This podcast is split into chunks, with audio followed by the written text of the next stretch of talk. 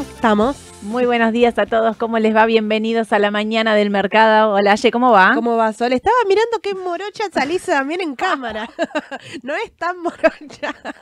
No estoy así. Te contrasto con el blanco. Sí, estoy bastante así. La buena vida, las vacaciones, la caipirinha hicieron este efecto. ¿Qué te puedo decir? Igual me veo más oscura, ahí no se me ve, dale. Sí, te ves más oscura. Necesito que hagamos un Rabapaluza en vivo ahora para que vean que posta ahí no se me ven los ojos, nada. No. Bueno, nada. Muy bienvenidos a todos. ¿Cómo les va? ¿Cómo va, Aye? Todo bien, por suerte. ¿Cómo anduvo? Voy a arrancar por gracias a todo el equipo de Rava. ¿Qué programas se mandaron? Todos, espectaculares. Todos estuvimos todos. Se sumó Fer a la radio. Increíble. Fer no venía haciendo tampoco Mañanas del Mercado. Lo trajeron de los pelos. ¿Cómo hicieron? No quería saber nada con salir en ningún lado y lo lograron. Se sumó, estuvo espectacular. Me encantó. No, la verdad que un equipazo. Volvió Edu también. Yo estoy volviendo de vacaciones, pero Edu también. No sé si está conectado por ahí, pero debe andar. Otro que está cayendo a la triste realidad. Porque viste que llegás de vacaciones y es como un shock. Como, bueno, listo, se terminó. Ya está. Los pibes a la colonia, hambre. Preparar la mochila, qué sé yo, viste, mi marido me dice, bueno, váyanse todos a trabajar. Los chicos estuvieron espectaculares, la verdad que hicieron unos programas bárbaros, casi que con Edu decíamos, che, nos quedamos. Que sigan. Viste, es hermoso cuando te puedes tomar más vacaciones. Está Juan Ignacio Rava también de vacaciones y me dice como, che, la estoy pasando bárbaro, o sea, esto, están todos muy bien, viste, bueno, está bueno eso también que uno se pueda ir y desconectar. Yo algunos días me conecté ahí para saludar. Para saludar, ahí está, gracias. Para saludar. Pero bueno, pasó de todo. En 15 días. En el medio, bueno, la semana pasada, el viernes más que nada, dato de color, vamos a tener billete nuevo, que no lo charlamos antes de arrancar, de 10.000 y 20.000 y se está hablando del 50.000, pero bueno, eso para julio. 10.000 y 20.000, sí, porque yo me enteraba de poco, digamos, intentaba no abrir las noticias, pero Martín, que en Twitter me seguía, me arrobó y me puso todas las veces que el changuito iba subiendo. ¿Se acuerdan que yo hablé del changuito del Coto? Que había publicado una persona en Instagram, perdón, en Twitter, y te ponía cómo iba subiendo el carrito todo el tiempo y el carrito no paró. Claro. O sea, paró en algún momento, una primera semana, me parece la última de diciembre, se había frenado y después siguió subiendo. O sea, inflación, pero fue el 26. Eso te iba a decir, al margen tuvimos un dato de inflación. Bueno, me río. Raro. Vieron que yo no me di el índice Gatorade porque mi hijo no fue al fútbol, pero... a mí la inflación nunca me da lo que publica el INDEC, el IPC. La realidad es que las estimaciones, estaban entre el 25 y el 30, quizás se llegó a hablar hasta incluso del 40 y del 50 esa semana. Sí, era mucho. Sí. Esa semana del 50 se hablaba que era un montón, que era más cerca del 30, pero un 25%. Con todos los aumentos que hubo, también hacía ruido dentro de los inversores. El Twitter estalló cuando se publicó el dato, justamente por eso. Sí, porque la verdad es como decimos siempre, que el índice de inflación refleja un número que no es el que te refleja vos en tu vida real. Digamos, si las naftas subieron un 70%, exacto, en tu vida real la inflación fue mucho más alta. Por eso a veces es difícil, ¿a qué me ajusto? Más aparte en un momento donde no hay una tasa positiva. Sí. Ni a palos. Sí. Arranco con esto. ¿Viste el pedido de los bancos? Los bancos le están pidiendo al Banco Central, escuchen esta, bajar la cantidad, el monto por el que se puede ingresar a un plazo fijo UVA. Sí. Bueno, o sea, está limitado a 5 millones de pesos. O sea, no hay que... Está limitado el monto, ya le habían cambiado la cantidad de días porque el plazo de 90 días ya expiró y ahora son únicamente a 180. Así todo, desde el cambio de gobierno estábamos, charlando justo antes de arrancar, que fueron suscripciones récord que tuvo el plazo fijo UVA, así que aparentemente viene por 150%, por me dijiste que subieron... 150% las suscripciones del plazo fijo. Claro, salió la gente, huyó despavorida del plazo fijo tradicional, que tiene tasa recontra negativa y que va a ser peor los próximos meses, va a ser igual. Antes de que me olvide, al 11 55 27 0400, manden audio, vamos, anímense. Denme la bienvenida, manden audios, contesta Aye. Si yo no sé, por las dudas, aclaro. Contesta Aye todas las preguntas hoy. De todo. Hoy hay feriado en Estados Unidos. Hoy hay feriado en Estados Unidos que nos deja una rueda relativamente tranquila. Te da un changüí un día más. Vamos. Pero ahí hay que estar atentos en Argentina, para el que está comenzando, digamos, a invertir, atentos porque Argentina por ahí se desarbitra, ¿no? Lo que pasa cuando claro. el mercado de referencia es que únicamente está operando el papel acá en pesos y al día siguiente puede haber muchísima volatilidad y se pasa a precio todo, no sé, por ejemplo, los CEDEAR, ¿no? Claro, Edu diría que siempre en un día que es feriado en Estados Unidos es el día de los galpones acá en Argentina. Los galpones, si nos referimos al panel, al panel general que tiene poco volumen y que nunca tiene un papel, una DR afuera que cotice. Exacto. Entonces lo que pasa es que se desarbitra. ¿Viste las uñas de colores? Se nota. Estoy en modo vacación. Se desarbitran los precios con respecto a la realidad. Entonces el líder, lo que está explicando Aye, hay que tener mucho cuidado, no sé, Galicia, Pampa, YPF, todas las que tienen ADR, porque tienen un contado con liquidación implícito. Eso, cuando afuera no cotiza, se puede desacomodar. Pero los papeles del panel general o los que no tienen ADR, muchas veces lo que pasa es que en días así, bueno, se inclinan, los inversores se inclinan por esos claro. papeles que no tienen una referencia sí. clara y suben, bajan. Se hace, aparte con poco volumen, viste que siempre se arma. Sí, con poco volumen se mueven un montón. Bueno, sí. La semana pasada estuvo bastante movido el panel general. Llegó a tocar máximos. Bueno, Mirgor está achicando, tiene para achicar, que es una consulta repetida que nos hacen acerca de Mirgor, tiene sí. para achicar un poco más. No bueno, es... pero ¿cuánto subió la última semana? Sí, sí, sí. Bueno, igual era importante. Era el papel más atrasado de todo el 2023. Sí. O sea, era el único papel que no había subido absolutamente nada. Pero eso no quiere decir que porque los demás papeles no subieron, Mirgor tenía que subir. Lo que pasa es que, bueno, la ley, digamos, que la beneficia en Tierra del Fuego no la van a sacar y eso era, digamos, si en algún momento se había pensado que sí, eso podía ser una posibilidad de un incremento para la acción, pero me parece que también lo que la está haciendo subir es que realmente las importaciones están totalmente cerradas, no se abrió Exacto. nada y al principio se pensaba de, bueno, un papel como Mirgor, si bien la ley de Tierra del Fuego no deja de beneficiarla, con respecto a la importación, si abren la importación y entra todo, se va a perjudicar. Y en realidad no es lo que está ocurriendo porque las importaciones, ahora vamos a estar charlando un poquito del BOPREAL, están a cero. Sí, sí, sí, te diría. Importa poco y nada. Sí, sí, sí.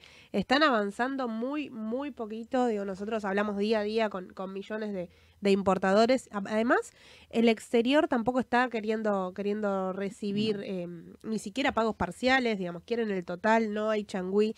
Se rompieron incluso proveedores, digamos, contactos de confianza por todo este conflicto, ¿no? De impago. Sí, sí, Aye tiene muchos clientes importadores como yo y lo que nos dicen siempre es eso, ¿no? Se rompieron relaciones comerciales de 30 Exacto. años, o sea, es terrible y lo que ahora cuando vos le decís, che, te voy a pagar una parte, te dicen, no, ni a palos, pagame todo y cancelame esto porque, claro, lo que ven es que lo que al principio parecía que se iba a liberar de entrada, no se libera y entonces, bueno, y ahora encima me vas a pagar con un bono. Pero está la buena noticia del BOPREAL. El BOPREAL se va a poder liquidar, anunció el Banco Central. En C. Esto quiere decir que vos licitas, porque es claro, ¿eh? No dice lo compras en mercado secundario. Tenés que licitar el BOPREAL. Y, o al menos no está claro todavía sí, por el sí, momento sí. si se puede comprar en mercado secundario y vender después en CER. Pero lo que dicen es, si vos tenés una deuda comercial, licitás el BOPREAL, lo podés vender en C y esa liquidación en C, vos vas a... O sea, la venta en C quiere decir que vos compraste un bono y esos dólares liquidan en Estados Unidos. Esos dólares de Estados Unidos por primera vez se van a poder utilizar para pagar a un proveedor. Digo por primera vez porque ahí en realidad es como una triangulación que nunca se había permitido. O sea, Exacto. si ustedes preguntan a nosotros en Rava, yo siempre te voy a contestar, los pesos o los dólares o lo que sea siempre tienen que venir de tu cuenta y hacia tu cuenta. O sea, no puedo pagarle a un proveedor, no puedo pagarle a un tercero, no puedo hacer nada de todo eso. Bueno, acá por primera vez están permitiendo que se pague al exterior directamente desde la sociedad, desde la LIC, desde el banco, desde donde lo estés haciendo ese movimiento, que permita pagar en el exterior, lo cual es un montón. Sí, sí, es sí, muy sí. beneficioso. Hay que ver, es bueno si es así como lo estamos Exacto. charlando. Veremos. Hay que leer también la letra chica. En cuanto a la licitación, bueno, la última licitación fue mucho más exitosa, la de la semana pasada. Sí. La primera dejó un gusto amargo, que ingresaron únicamente un 9%, y de ahí salió esto de, bueno, una vez por semana vamos a abrir las licitaciones.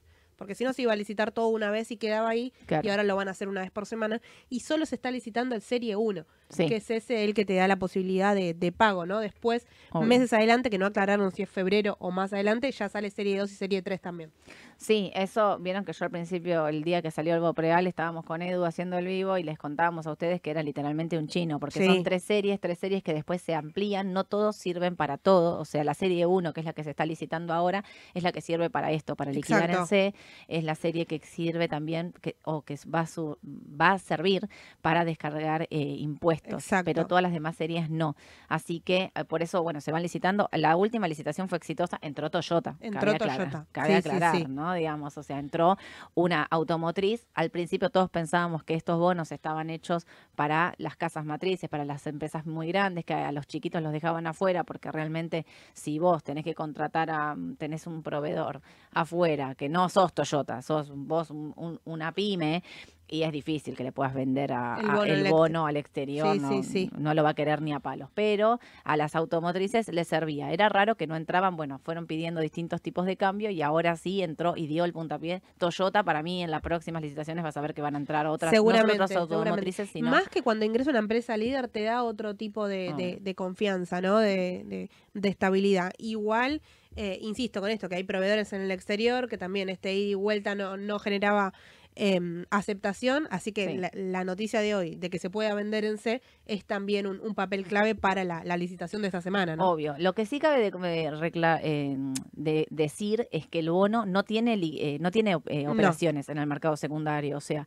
Que vayamos despacio, ¿sí? Que hay que ver, porque aparte de todo lo que pasa es que queda un tipo de cambio bastante alto. Para el importador le queda arriba de 1.300, casi 1.400 pesos el dólar a lo que estaba cotizando o a lo que estaba saliendo la paridad. Por eso se hablaba de que se aumentó la brecha. Ahora vamos a estar hablando de los demás tipos de cambio, pero sobre todo que entiendan esto, ¿no? Que no se tiren a la pileta a licitar de una para después venderlo, porque en mercado secundario... Todavía sí, no hay nada de volumen. Vamos a ver qué pasa hoy. Quien tiene la posibilidad de ver el mercado, está el papel, el BPO 27, pero la realidad es que tiene el viernes sí operó, pero muy bajísimo, muy bajo el volumen y con precios aleatorios. Vieron que cuando un papel se opera poco, como nosotros decimos el panel general, por ejemplo, claro. Se conoce el mercado como las puntas muy abiertas, ¿no? Digamos, los dos precios, entre el comprador y el vendedor hay muchísima diferencia, entonces es difícil encontrar un precio de equilibrio. Obvio, totalmente. Una cosa que quiero aclarar ahí, Pablo está preguntando, ¿los importadores pueden pagar con bonos, ponele G de 30D? No, no.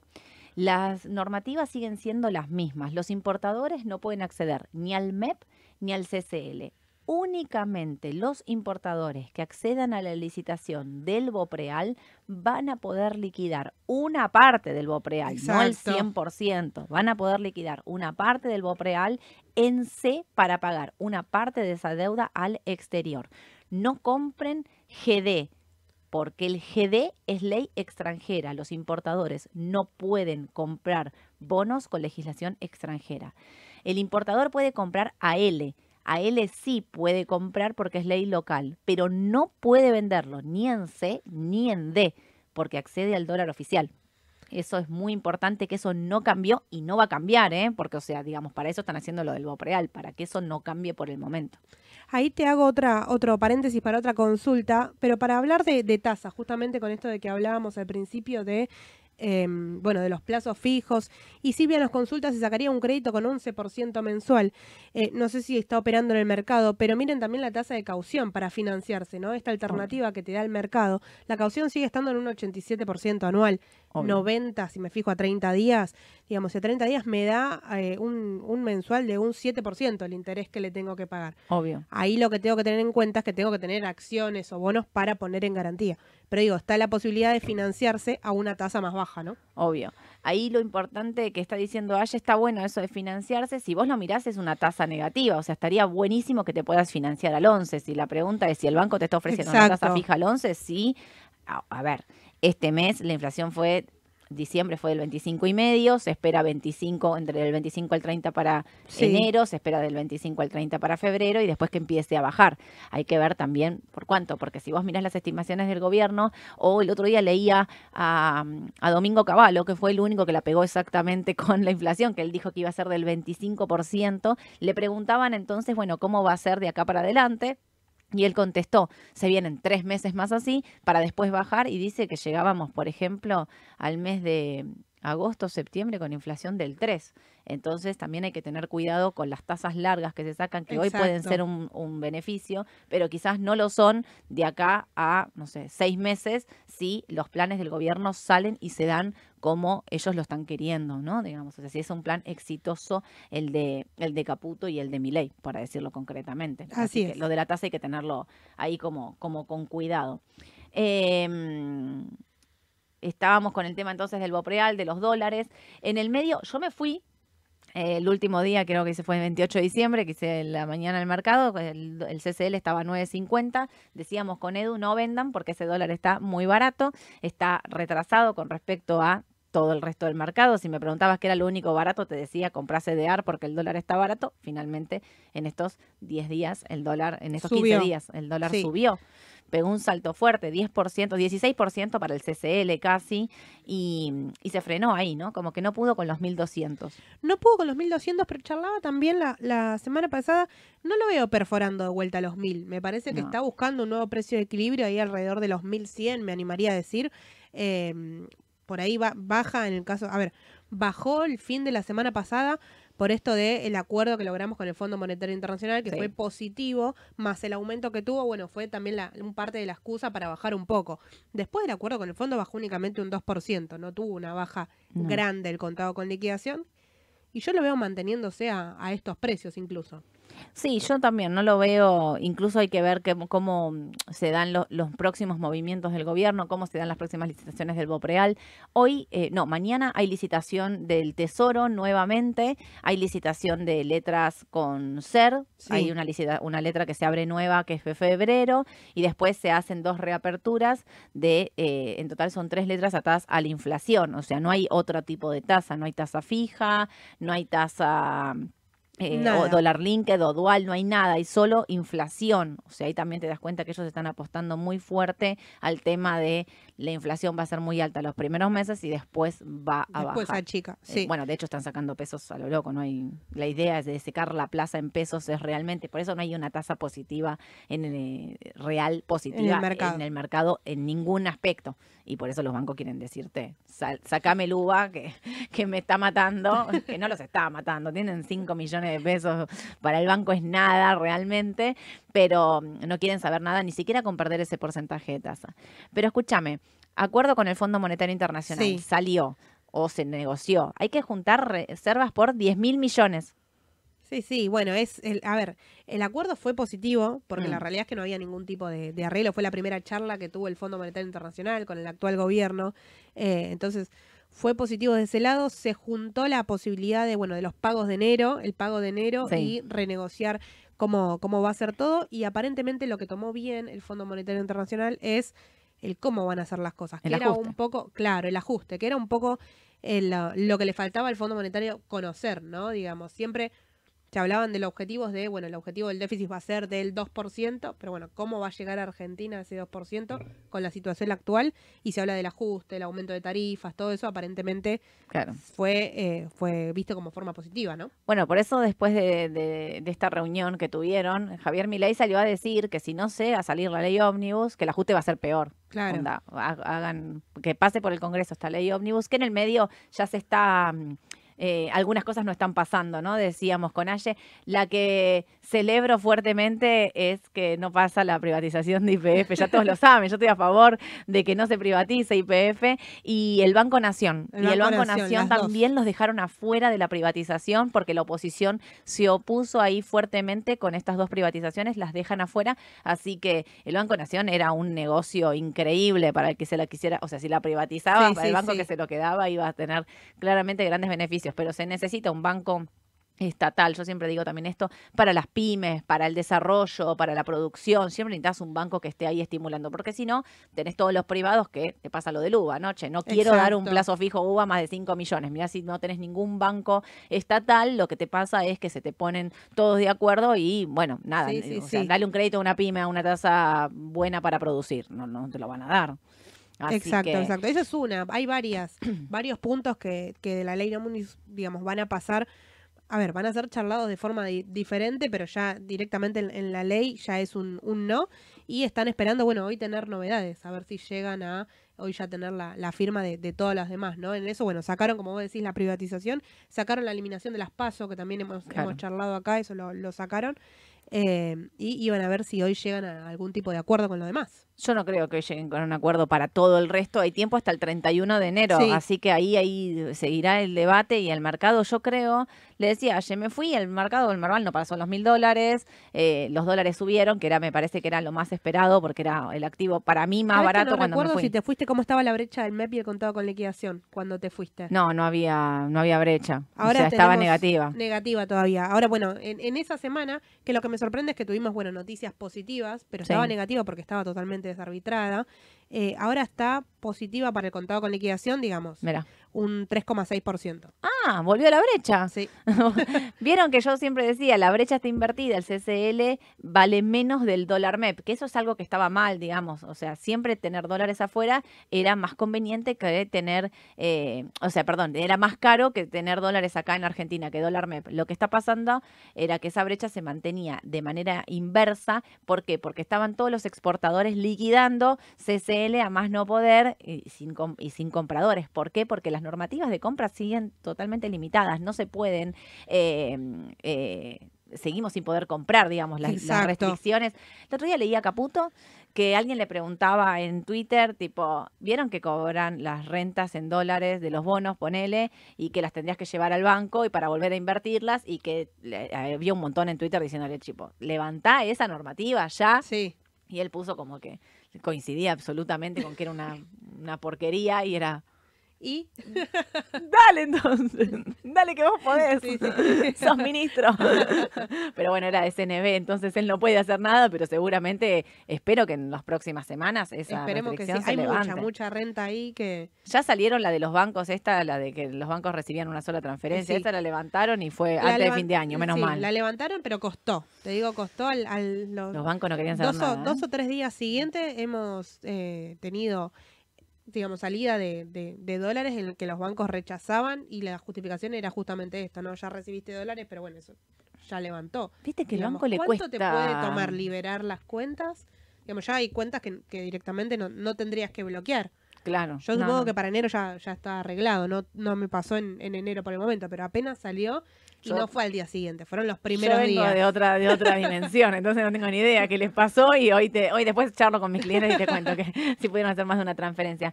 Pero escúchame, me dijeron que hay un audio, no sé si dos audios hay, a ver si los podemos escuchar. Hola, buen día chicas, ¿cómo están? Ismael de Caballito les habla. Quería saber la opinión de ustedes respecto a las bancarias argentinas con estas medidas, con el DNU, con las nuevas leyes que se están queriendo imponer, si van a beneficiar, si van a empezar a activar las acciones bancarias que están un poco atrasadas con respecto a las demás. Nada, eso. Gracias y muy buen programa. Hola, buenos días. Quería hacer una pregunta en torno a la no privatización de YPF. ¿Cómo ven que le va a pegar a la acción de corto y de largo? Ahí estamos. Bueno, Ismael de Caballito que preguntaba por el sector financiero. El sector financiero tendría que verse beneficiado por estas nuevas leyes que estarían saliendo. Lo que me parece más importante de hablar es este tema de este canje voluntario que van a hacer, que en realidad es para los bancos también, que van a estar proponiéndoles todos bonos CER. Sí. En 2025, 2026, 2028. Era. Puede ser que quizás es algo que pidió también el banco, ¿no? Y puede ser. Antes que una tasa fija, antes que cualquier otra cosa, o sea, está bien. Porque si la tasa fija no la vas a tocar, digamos, puede ser que pida algo ajustado por inflación, quizá. Yo, aparte de la tasa fija, si fuese banco, no quisiera tener nada con tasa fija. Voy a ser honesta. No quisiera tener nada de tasa fija porque, a ver, viste que las estimaciones son de que la inflación va a ser alta enero, febrero, marzo, y a partir de abril empieza a descender y un fuerte descenso a partir de agosto, septiembre. Y si no pasa, claro. O sea, ojalá que pase por todos nosotros, que somos, como digo siempre, los que vivimos acá. Pero, y si no pasa, yo soy banco, no me quiero quedar con una tasa fija. Sí. Aparte, no quiero traer a recuerdo la tasa fija de los botes de Caputo al 15 anual, cuando la inflación iba a ser supuestamente de un dígito y el dólar no se iba a mover. El dólar voló, la inflación voló y los fondos de afuera nos odiaron. Yo insisto con lo más reciente, ¿no? Que digo, el año pasado arrancamos el 2022 con una inflación objetivo del 60%. Anual. Digamos, ese era el pacto con el fondo, que ya cuando arrancamos el año ya nos hacía ruido. Ya nos hacía ruido a principio de año, no como ahora que quizás decís, bueno, si pasa y si ajusta, le damos la posibilidad y el changüí de creer que puede llegar a achicar la inflación, ¿no? Sí, cuando Guzmán dijo inflación del 60 nos reímos todos. Claro. O sea, ya creo que cuando publicó inflación del 60 ya estábamos en el proyectado del 80, o sea, era un número más o menos así, ya era un chamullo importante, que te lo dejan pasar porque dice, bueno, viste que lo que pones en los papeles después y de lo que haces hay como dos mundos. Pero a mí el sector financiero me sigue generando temor, ruido. Sin embargo, como dije antes de irme, yo algo de bancos por ahí empezaría a tener. ¿Por qué? Porque fíjate que si mirás los precios, no, está bien, no pudieron superar esos máximos de $18 Galicia. No, pero mira, justamente estas 2 semanas que no pudieron superar esos máximos achicaron e incluso Galicia tocó ahí 15,40. Y si rebota nuevamente a 18, estamos hablando de un 12-13% en dólares. Claro, no, por eso decía. Y tampoco perforan valores que vos decís, bueno, esto se destruyó, claro, tenemos que salir de acá. Yo iría con tranquilidad en el sector financiero, en el Merval argentino y todo, porque esto depende de la ley ómnibus, de qué es lo que pasa. Fíjate que hay un paro nacional que está estipulado para el 24 de enero, la CGT está llamando a un paro. Hoy salieron a decir de que si la ley ómnibus se llegara a votar antes, puede hacer que este paro se adelante. Entonces, como sabemos que esto va a ser político, cuando algo es político, viste que jugártela al 100% nunca lo tenés que hacer, nunca tenés que jugarte al 100% en nada, pero digamos, menos en este caso donde las estimaciones de lo que puede pasar con un papel son extremadamente políticas, pasan por un congreso. Como no vamos a saber exactamente qué es lo que pasa, hay rumores, viste, empiezan con esto de Victoria Villarroel se pelea con Milei y Macri y el otro, viste, entonces, bueno, hoy Milei está viajando a Davos y esto no es un dato menor, es muy importante la reunión en Davos porque se va a juntar con la titular del Fondo Monetario Internacional y se va a estar juntando con el presidente de Francia, con Macron también. ¿Sabes qué van a hacer?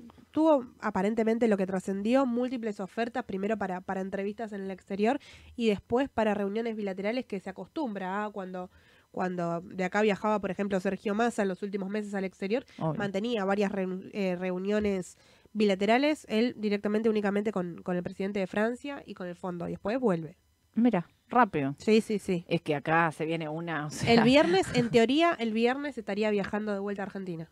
Llega ya... Nada. Viaja hoy, llega ya el martes a la mañana y el viernes estaría volviendo. Ah, mira, expeditivo va a estar. Va a ir a contarle... Bueno, dijo que va a ir a contarle al mundo entero cuáles son los planes de Argentina para los próximos años, así que vamos a estar muy atentos. Pero decía, con respecto a los bancos, me parece que yo tendría algo de bancos en mi cartera, y sería como la parte de riesgo que yo tendría en mi cartera, ¿no? Un 5, un 10% de riesgo, si quiero tener, tendría Galicia, tendría Macro. Me parece que pueden ser beneficiadas en el caso de que las cosas salgan bien, pero iría con cautela. Sí. Con respecto a la privatización, a la no privatización de YPF, a mí me parece que YPF tiene puesto todo este caos de privatización, sí, no, blanco, negro, deuda, qué sé yo. Para mí lo tiene puesto en precio.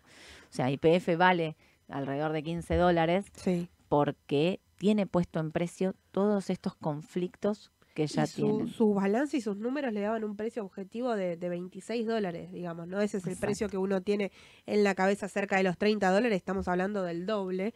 Y está en una situación con otro precio distinto, con otro crecimiento y demás, pero similar cuando hablábamos de YPF lateralizando todo el tiempo en los $3 que era bajo. Y eso, bueno, ahora lo vemos actualmente en precio y al corto plazo una situación similar a la que charlábamos recién de Galicia, ¿no? Digamos, a los $18, casi un 15% de aumento. Exacto, eso para el corto, pero sabes que a mí YPF yo soy de las que digo, acá sí, me la juego más, me gusta el sector, porque no solo la privatización de YPF, primero que Javier Milei había dicho siempre de entrada que no la iba a privatizar de movida YPF, sí, con lo cual tenía que recuperar la empresa para después poder privatizarla. Entonces quizás no, tampoco le molesta que en este momento se la hayan sacado de la privatización porque no la tiene pensada en el corto plazo. Digo, quizás lo que más ruido le puede hacer es el Banco Nación, que tenía pensado privatizarlo de entrada, pero no YPF, donde dice, bueno, la dejo para más adelante. Es más, no discutamos por esto. ¿Querés que saque YPF? Ven y la saco. Porque total, yo lo que tengo que hacer es recuperar la empresa.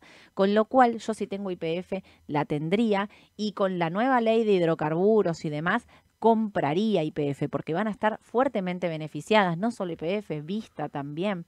Vista, que es un CEDEAR que opera, digamos, bajo la figura del CEDEAR, pero tiene su gran participación de la empresa acá en Argentina. Recordemos que el CEO de Vista es Miguel Galucho, que fue presidente de YPF, que tiene muy claro dónde está el pozo de petróleo no convencional, dónde tiene que hacer la inversión de bajo costo para sacar mayor rédito, digamos, ¿no? O sea, es muy claro el proyecto de Vista. Dentro de los pozos de vaca muerta, Vista es uno de los que menos tiene, pero tienen puntos totalmente estratégicos.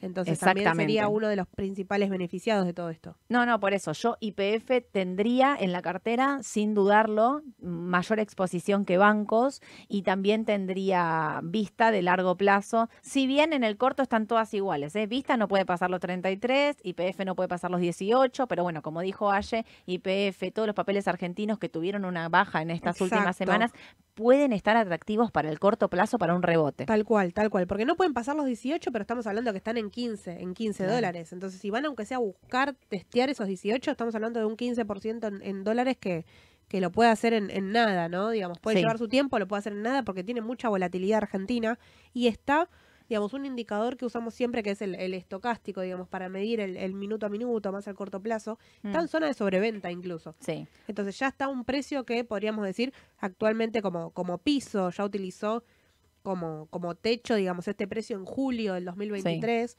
así que me parece que está atractivo. Justo Gisela pregunta, ¿vendemos YPF? Nosotras te diríamos que no, nosotras no venderíamos YPF directamente, menos en este precio. Al contrario, la estamos viendo como una oportunidad de compra para el corto plazo, si respeta estos valores, y ir a buscar, el menor objetivo son los 16.30, después los 17.20 y después los 18. Así que nosotros no venderíamos YPF y la tendríamos si no tienen ni quieren en qué invertir. Bueno, recuerden igual que hoy es feriado en Estados Unidos. Esto es importante para YPF porque el precio se puede desarbitrar. Yo te digo, hasta no sé si opero en un día así. Y prefiero operar mañana. Prefiero, soy más de caución. Sí. Prefiero colocar los pesos en caución a un día, una tasa baja. Horrible, 87, pero y comprar mañana viendo cómo arrancan los papeles y qué es cuál es, digamos, la figura que termina de definir o no todos los papeles argentinos. Pero lo mismo le pasa al Merval. El Merval tampoco perfora los 920 dólares. No perfora los 900, no va a buscar los 1000, está ahí en un proceso de indefinición, pero usó muy bien de piso ahí alrededor de los 900, ¿no? Claro. Yo lo mido con Galicia, por ejemplo, y tiene ahí los 860 que rebotó perfecto. Obvio.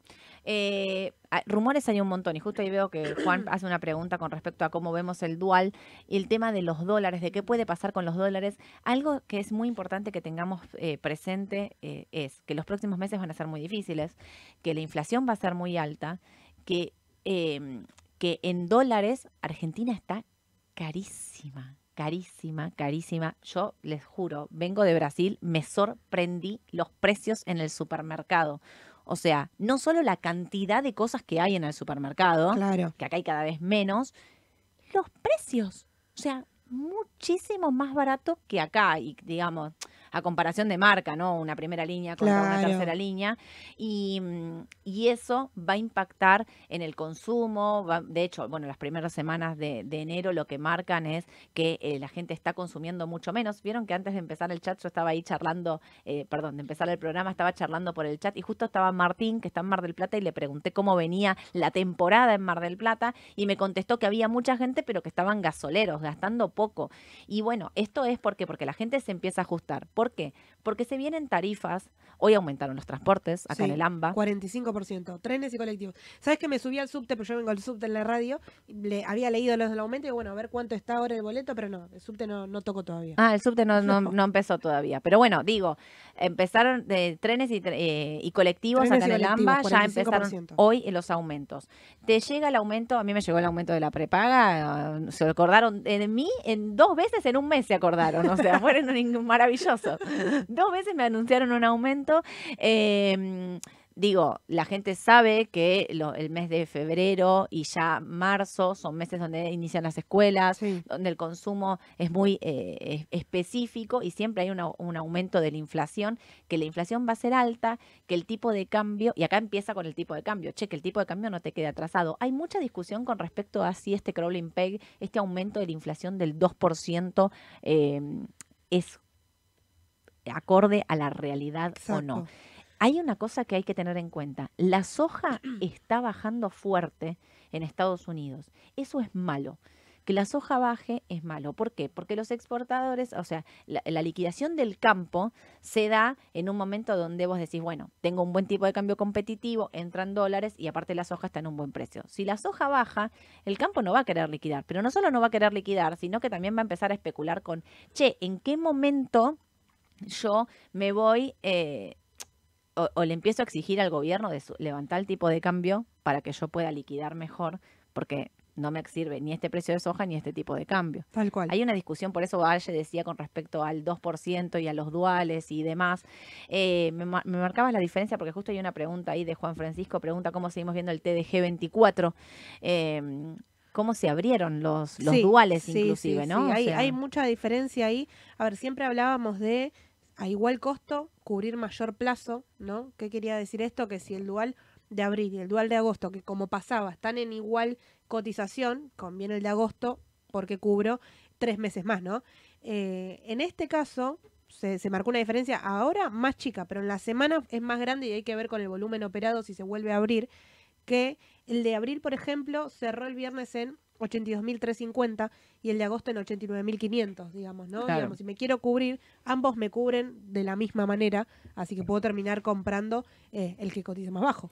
Obvio, sin duda. Yo sigo eligiendo los duales. Sí, a mí me gustan. Me siguen gustando los dos. Obviamente hago lo que dice Aye, como si en este momento me conviene más abril, me quedo con abril por una cuestión de cotización, pero me siguen gustando los dos para entendiendo que la cuestión del tipo de cambio no está definida todavía. O sea, exacto, que hay mucha duda. Si bien el gobierno viene comprando una buena cantidad de dólares, desde que arrancó, digamos, compró más dólares que Alberto en 4 años de gestión, o lo hizo en 20 días, esto es una realidad, pero bueno, también esto que yo estoy diciendo, ¿no? Los importadores no pueden comprar, sigue habiendo muchas trabas y cómo se va a definir la cuestión política va a hacer que se muevan los tipos de cambio, por eso son el CCL, el MEP. Por otro lado va a quedar el tipo de cambio oficial. Te iba a decir, el dual, ¿no? Que va en comparación con el tipo de cambio oficial y a su vez te cubre también por inflación, ¿no? Entonces no tenés que elegir una sola alternativa porque charlábamos recién de que la inflación fue un 25 en diciembre. Y se esperan 2 o 3 meses más también de inflación alta. Entonces, si nos siguen el ritmo de devaluación de este 2%, que ya el mercado le está haciendo ruido y el mercado considera que tendría que ser un poco más porque la inflación, digamos, le come ese aumento. Obvio. Sí, aunque le siga ese ritmo, ya si te cubre por inflación, igual es una buena alternativa para tener. Sí, sí, por eso. A mí me parece que son una buena inversión. Digamos, yo los mantendría. Si tengo duales, los mantendría. No me iría de esa inversión. Pero me hace ruido lo que vale el TDF 24. Sí. 7.70. 7.70 y miraba el dólar oficial hoy está 8.15. O sea, si paga por dólar oficial a febrero, bueno, te digo que dentro de un par de días empezás a sacarle la tasa, te conviene comprar. Si sigue atrasado o siguen estos valores y el dólar oficial sigue subiendo, aunque sea un poquito, bueno, pensemos que tendría que pagar 7.70, claro, está, bueno, hoy si fuese hoy tendría que pagar 8.16 exactamente, que es lo que vale el dólar oficial. Así que me parece que hay que tenerlo también como no hoy, Pero bueno, si querés hacer algo de corto plazo, dejar pasar un par de días y ver cómo se va moviendo ese bono. El tema de la diferencia entre Rofex y duales también es algo. Rofex siempre estaba muy por encima de duales, pero era muy zarpado, o sea, un montón. Hoy tenemos una diferencia, ¿qué decíamos? Del 17 años estábamos mirando antes. 17% en abril. Abril ya está en 1070, para redondear, 1069,50. Claro. O sea, hoy te sigue conviniendo comprar duales con respecto a Rofex. Pero ojo, porque esa brecha entre Rofex y duales siempre fue mucho más grande. O sea, el mercado, cuando descuenta rápida o fuertemente una devaluación, lo primero que salta es Rofex. Sí. Rofex es el primero que demuestra este salto del tipo de cambio. Ahora, si está cotizando a 1060, ¿me dijiste? 1060. 1060 quiere decir que el mercado espera que el tipo de cambio oficial se mueva, con lo cual yo, si tengo un dual, no lo vendo ni loca. No soy vendedora de un dual tampoco.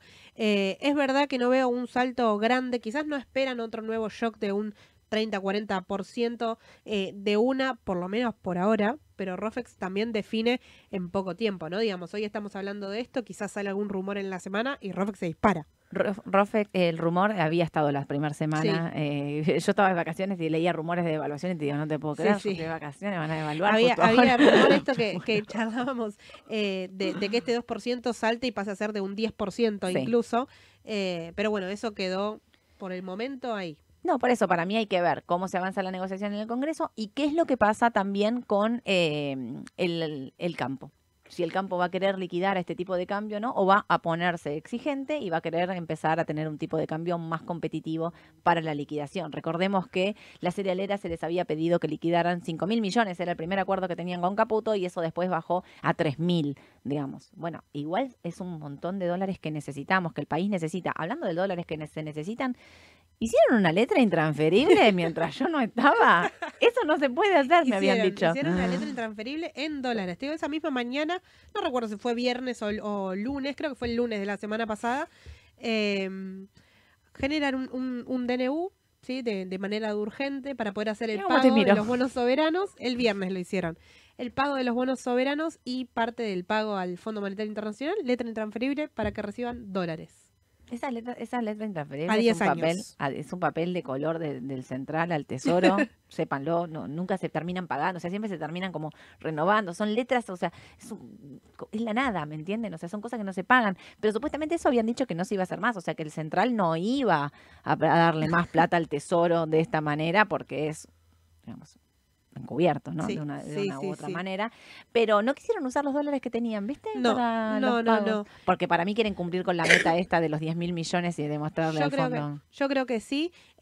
A ver, lo que fue positivo de esa noticia en cuanto al mercado, porque el mercado lo tomó bien al corto plazo, porque se hablaba de... Siempre nosotros veníamos diciendo, ¿no? El pago de los bonos soberanos va a estar. De cualquier forma lo van a hacer, el pago va a estar. Pero no habían dicho de dónde van a salir los dólares. Hasta ese viernes que dijeron, bueno, sale esta letra y de acá va a salir el pago. Fueron 3.300 millones de dólares. Ok. Bueno, yo igual no tenía dudas de que los bonos se iban a pagar. Claro, sigo sin tener dudas sobre el pago de julio, para los que preguntan sobre el pago de ahora. Ya la renta de enero pasó y la próxima renta es el 9 de julio. O sea... falta un montón de tiempo, digamos, la Argentina de acá a julio, la Argentina es casi de un día a día, no sabemos qué es lo que va a pasar, pero yo no me parecería racional que alguien defoltee una deuda por pocos dólares, decimos siempre. No creo, sí. El ambiente no creía, digamos, que no se iba a pagar y estábamos todos esperando de dónde salían esos dólares, nada más. Exactamente. Bueno, salieron de una letra intransferible, por eso les digo...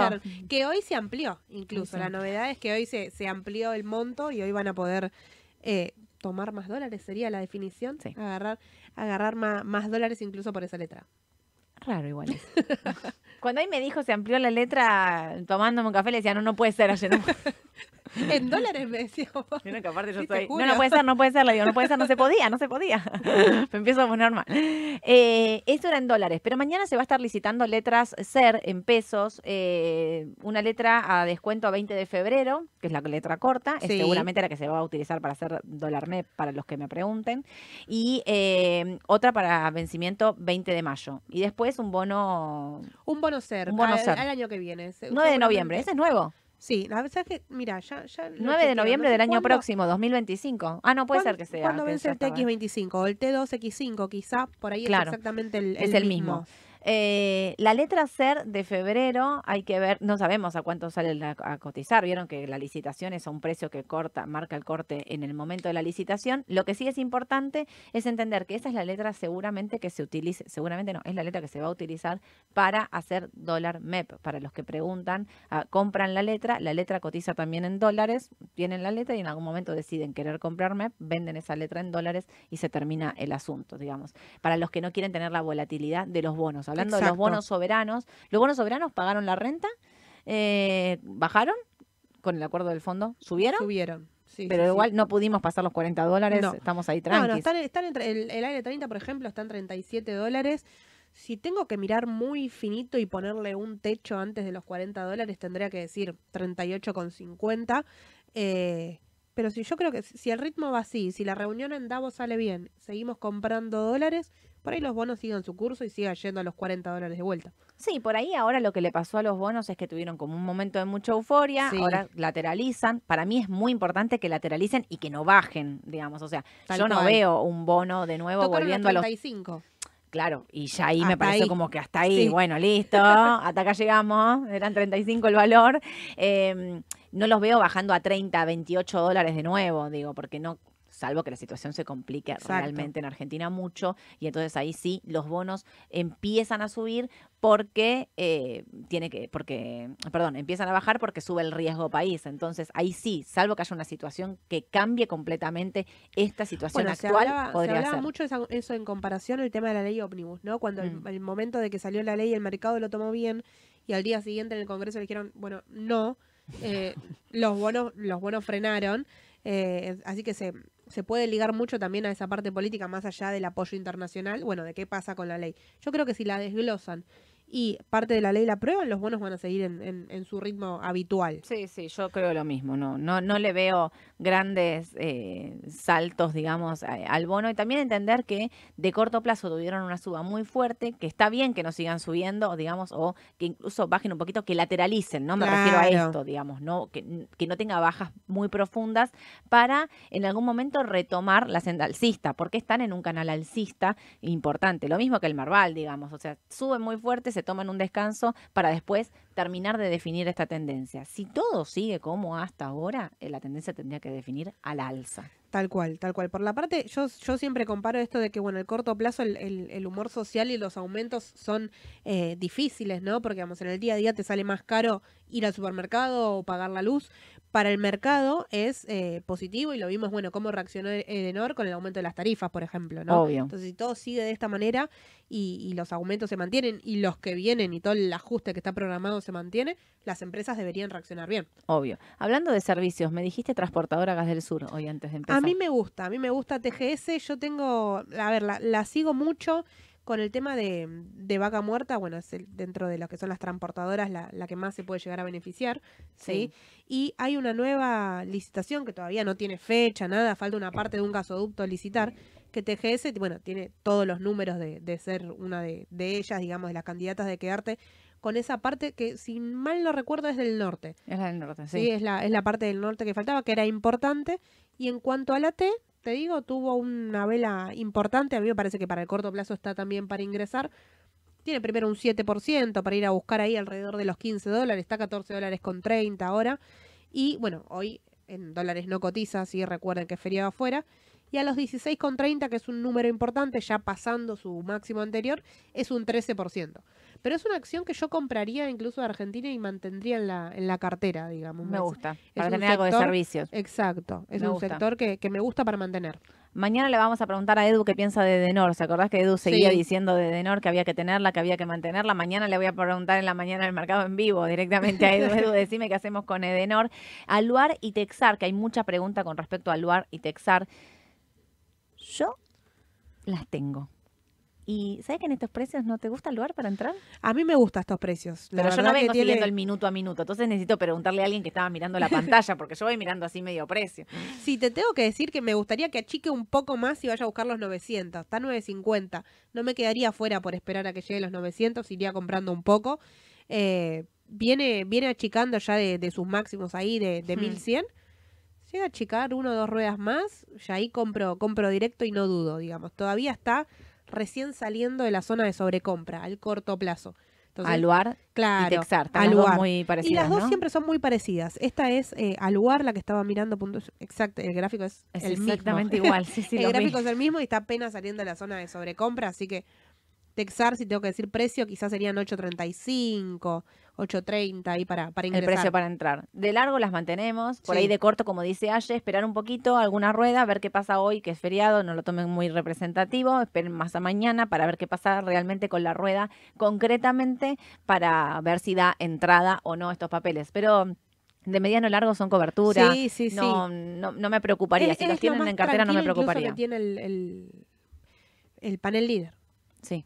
En cuanto a volatilidad, ¿no? Claro. Hay una pregunta acá. Sofi te dice, tengo TGS pero no TGN. ¿Tendrías TGS y TGN o tendrías una de las dos únicamente? A mí me gustan las dos, pero yo soy me inclino más por TGS en este momento. Primero, en cuanto a cotización, es mucho más simple poder comparar su análisis fundamental con su análisis técnico. Obvio. Porque TGN no tiene ADR. Sí, vos podés hacer la conversión con el contado con liquidación. Hay un montón de graficadoras de conversión. Pero sí, la empresa, digamos, en sí no tiene una ADR en el exterior que le puedas hacer el ida y vuelta y ver cuando acá está barata y se quedó desarbitrada, por ejemplo, ¿no? Claro. Me gusta para tener, pero en cuanto a las licitaciones, siempre quedó mejor parado TGS también. Sí. Así que en la parte de distribución de ganancias, en teoría, debería quedar mejor TGS. Sí. Coincido, a mí me gusta más las del sur que la del norte, pero entiendo que la del norte también tiene a veces mucho más volumen que la del sur. Eso también es, no sé por qué, ¿eh? ¿Por qué se inclinan tanto por la del norte en el mercado? A mí ya que no tenga ADR, ya eso no me gustó. Sí la miro cada tanto, a mí me gusta más para utilizar la TGN para estas oportunidades al corto plazo. Sí, suele achicar, hacer una especie de banderín y después volver a tener un salto importante. Claro. Para eso sí me gusta. Ok, perfecto. Nos vamos un cachito para afuera porque hay un montón de preguntas de afuera. Hoy es feriado en Estados Unidos, pero estamos en época de balances. Época de balances. Y el viernes tuvimos los balances financieros, que si bien, mira, ya la semana pasada Ale nos había adelantado que los números se esperaban hasta ahí. Fueron modestos, digamos, los estimadores de balances para el sector financiero. Incluso el peor que se esperaba era Citi, que vino... el estimado era terrible. El estimado ya era bajo el estimado y uno, digamos, si ve el balance rápido, los números que te tiran las principales páginas de inversiones, vos decís, bueno, pero lograron lo estimado, pero ya el estimado era muy por debajo al anterior. Incluso desde el gráfico, uno de las principales, que es JP Morgan, que lo veníamos charlando también, tuvo un aumento muy empinado el sector, digamos, un aumento súper vertical y hace que la caída puede ser vertical también. Pero ya la vela que dejó el viernes después de su balance no es positiva, indica chique, y tiene como para bajar primero un 5, casi un 6%, y si respeta la caída de Fibonacci, que siempre lo usamos para medir el retroceso, sería un 5 más. Ya estamos hablando casi un 11% en dólares. Claro. Sí, porque lo había hecho todo de antemano, había subido demasiado. Pero bueno, aparte de esos datos, ¿hay algún balance más que venga importante esta semana? Sí, tenemos balance esta semana. Mañana, bueno, 2 bancos que faltan, que es Morgan Stanley y Goldman Sachs, que la expectativa es la misma, ¿no? Digamos, los números también los achicaron. Y después tenemos, para el miércoles, bueno, de balance importante, perdón, para el jueves, esto quería buscar, TCM. Que TCM siempre es de las primeras en semiconductor que marca el ritmo, digamos. Marca el ritmo. Es muy importante el balance de TCM porque me replica un poco en las demás empresas, ¿no? Me afectan AMD, me afectan Nvidia. Entonces, el jueves puede pasar que presenten su balance y se mueva mucho Nvidia, AMD, digamos, todo el sector, no solo esa empresa, ¿no? Obvio. Che, Aye, y escúchame, con respecto, vino el dato de inflación, vino más alto del estimado, eso llamó la atención, no era lo que el mercado esperaba realmente, y empiezan las dudas con respecto a lo que va a hacer Powell con la tasa. El 70% piensa que la va a mantener. Que la va a mantener. Ahí hubo conversaciones, yo creo que no, a ver, me animaría a decir que no hay duda que va a mantener la tasa de interés. Yo creo que ya no se está hablando de aumento, que ya eso es positivo para Estados Unidos, digamos, ya aumento se sacó de la encuesta directamente. Yo creo que la va a mantener y hablan de bajar la tasa de interés recién para mediados de año en adelante. Entonces estamos como muy temprano en discusión, 6 meses es un montón, es un año electoral también para Estados Unidos. Electoral. No es un siempre el año electoral en Estados Unidos sube. Sí. El mercado, así como dato de... No sé si se va a cumplir este año o no, pero digo, siempre un año electoral las acciones suben en Estados Unidos. Y yo creo que tendrían que subir igual también de la mano a esto, ¿no? Yo soy partidaria de que van a bajar la tasa de interés. Sí. Sí, más para junio, julio, no la espero ya. Pero así todo tiene que tener... Yo esperaría, por ejemplo, la chique del sector financiero e ingresaría. Me parece que es un año para tener sector financiero en la cartera, para seguir sosteniendo tecnología. Sé que ahora están en máximos ahí, que puede llegar a achicar un poco más, pero digo, el balance de ahora es el balance más importante que refleja las ventas de Navidad, por ejemplo. Claro. Entonces también tener en cuenta eso, ver acciones que ya las pasaron a precio y acciones que no, para ahí incorporar tecnología, financiero, demás de riesgo inmobiliario, todo lo que tenga que ver relacionado con la tasa de interés, me parece que el 2024 es el año. Si la tasa de interés baja en Estados Unidos, el sector inmobiliario es un sector que está destruido. Sí. XLRE es el ETF de sector inmobiliario en Estados Unidos. A ver, todavía está destruido porque hay que ver la expectativa. Hay mucha mora con respecto a los pagos, sí, mucha suba con respecto a las cuotas de los préstamos y de los créditos hipotecarios en Estados Unidos. No estaban acostumbrados a esto, sufrieron una suba de tasa tan fuerte. Ellos tienen todas sus tasas variables que les impactó de lleno. Pero si la tasa empezara a bajar, ese va a ser el sector que tendría que responder positivamente. Así que no digo de entrar de cabeza ya, pero sí ir siguiéndolo de a poquito. ¿Por qué digo ir siguiéndolo de a poquito? Porque hay conflictos... Viste, es increíble. Ahora hay conflicto en el Mar Rojo. Sí. Estuvieron atacando Estados Unidos y el Reino Unido. Estuvieron atacando Yemen. Entonces el petróleo se disparó. El WTI estaba tranqui, $72. ¿No está para entrar el petróleo en estos precios? A mí, sabes que me gusta el sector. Me gusta para tener también. Está ahí el... para seguir y no ir a una empresa puntual, perdón. El XLE, que te sigue un poco el sector. XLE es un ETF de sector de energía. Exacto, replica ahí en $81 tuvo un piso importante y ya está dando precio de sobreventa, digamos. Puede al corto plazo funcionar muy bien y también un sector para por el momento tener, lamentablemente conflictos bélicos seguimos teniendo y esto al petróleo le mete también un poco de impulso, ¿no? Sí, por eso digo, atentos a qué puede pasar. Vino un dato de inflación más alto del estimado. La expectativa era que empiecen no a subir la tasa, no la suban más, pero que la empiecen a bajar. La baja de tasa para mí se demora y también hay que ver qué pasa con el petróleo porque el petróleo impacta directamente en la inflación. Entonces hay que ver qué es lo que pasa con todos estos conflictos y si el petróleo empieza a subir nuevamente porque... digamos, le meterá un poco de picante a la situación para los meses que vienen. Le mete presión. Para la inflación que va a venir, sobre todo. Pero a mí el XLE en estos precios me gusta y para los que están siguiendo acá, son Exxon y Chevron los que más impacto tienen en el XLE, que también lo pueden operar bajo la figura del CEDEAR. Y... Vista tendría que pasar los $33, Si Vista pasa los $33, las estimaciones de Vista... impresionantes lo que puede venir en ese papel, así que digamos todo lo relacionado al sector petrolero me parece que puede tener buenas perspectivas. Puede tener buen recorrido. Tenían ahí, el tema como dijiste recién, ¿no? El tema del Mar Rojo, pero así todo Exxon es la que más sigo de la parte petrolera. El tema de los $100 me parece que es súper importante, está $99.95 si mal no recuerdo el cierre del viernes. Me parece que puede ser una oportunidad. Exxon lo que hizo a fines del año pasado, compró una de las empresas importantes también petroleras, entonces agrandó la industria y los balances se esperan que sean positivos, ¿no? Sí, totalmente. Se esperan buenos balances, así que a mí me parece que es un sector, incluso hasta para comprar ahora, y en pesos también, digamos. Por más que el CCL ya subió y ya bajó, me parece que está en buen momento incluso para entrar acá en pesos también para los que lo están mirando y no pueden operar en Estados Unidos directamente. ¿Y qué otra pregunta más me quedaba para que algo me había quedado? Y Apple. Con respecto a Apple, que vi que tenías una noticia... Sí. Apple, lo que me llamó la atención es una noticia de color al pasar, pero Apple no es de dar descuentos, ni en Estados Unidos ni en ningún lado.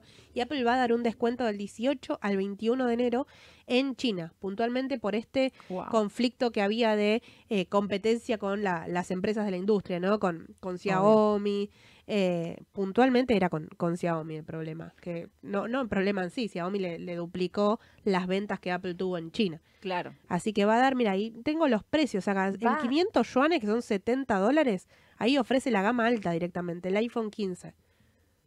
¿$70? $70, yo no lo puedo creer. No puede ser, debe estar mal eso.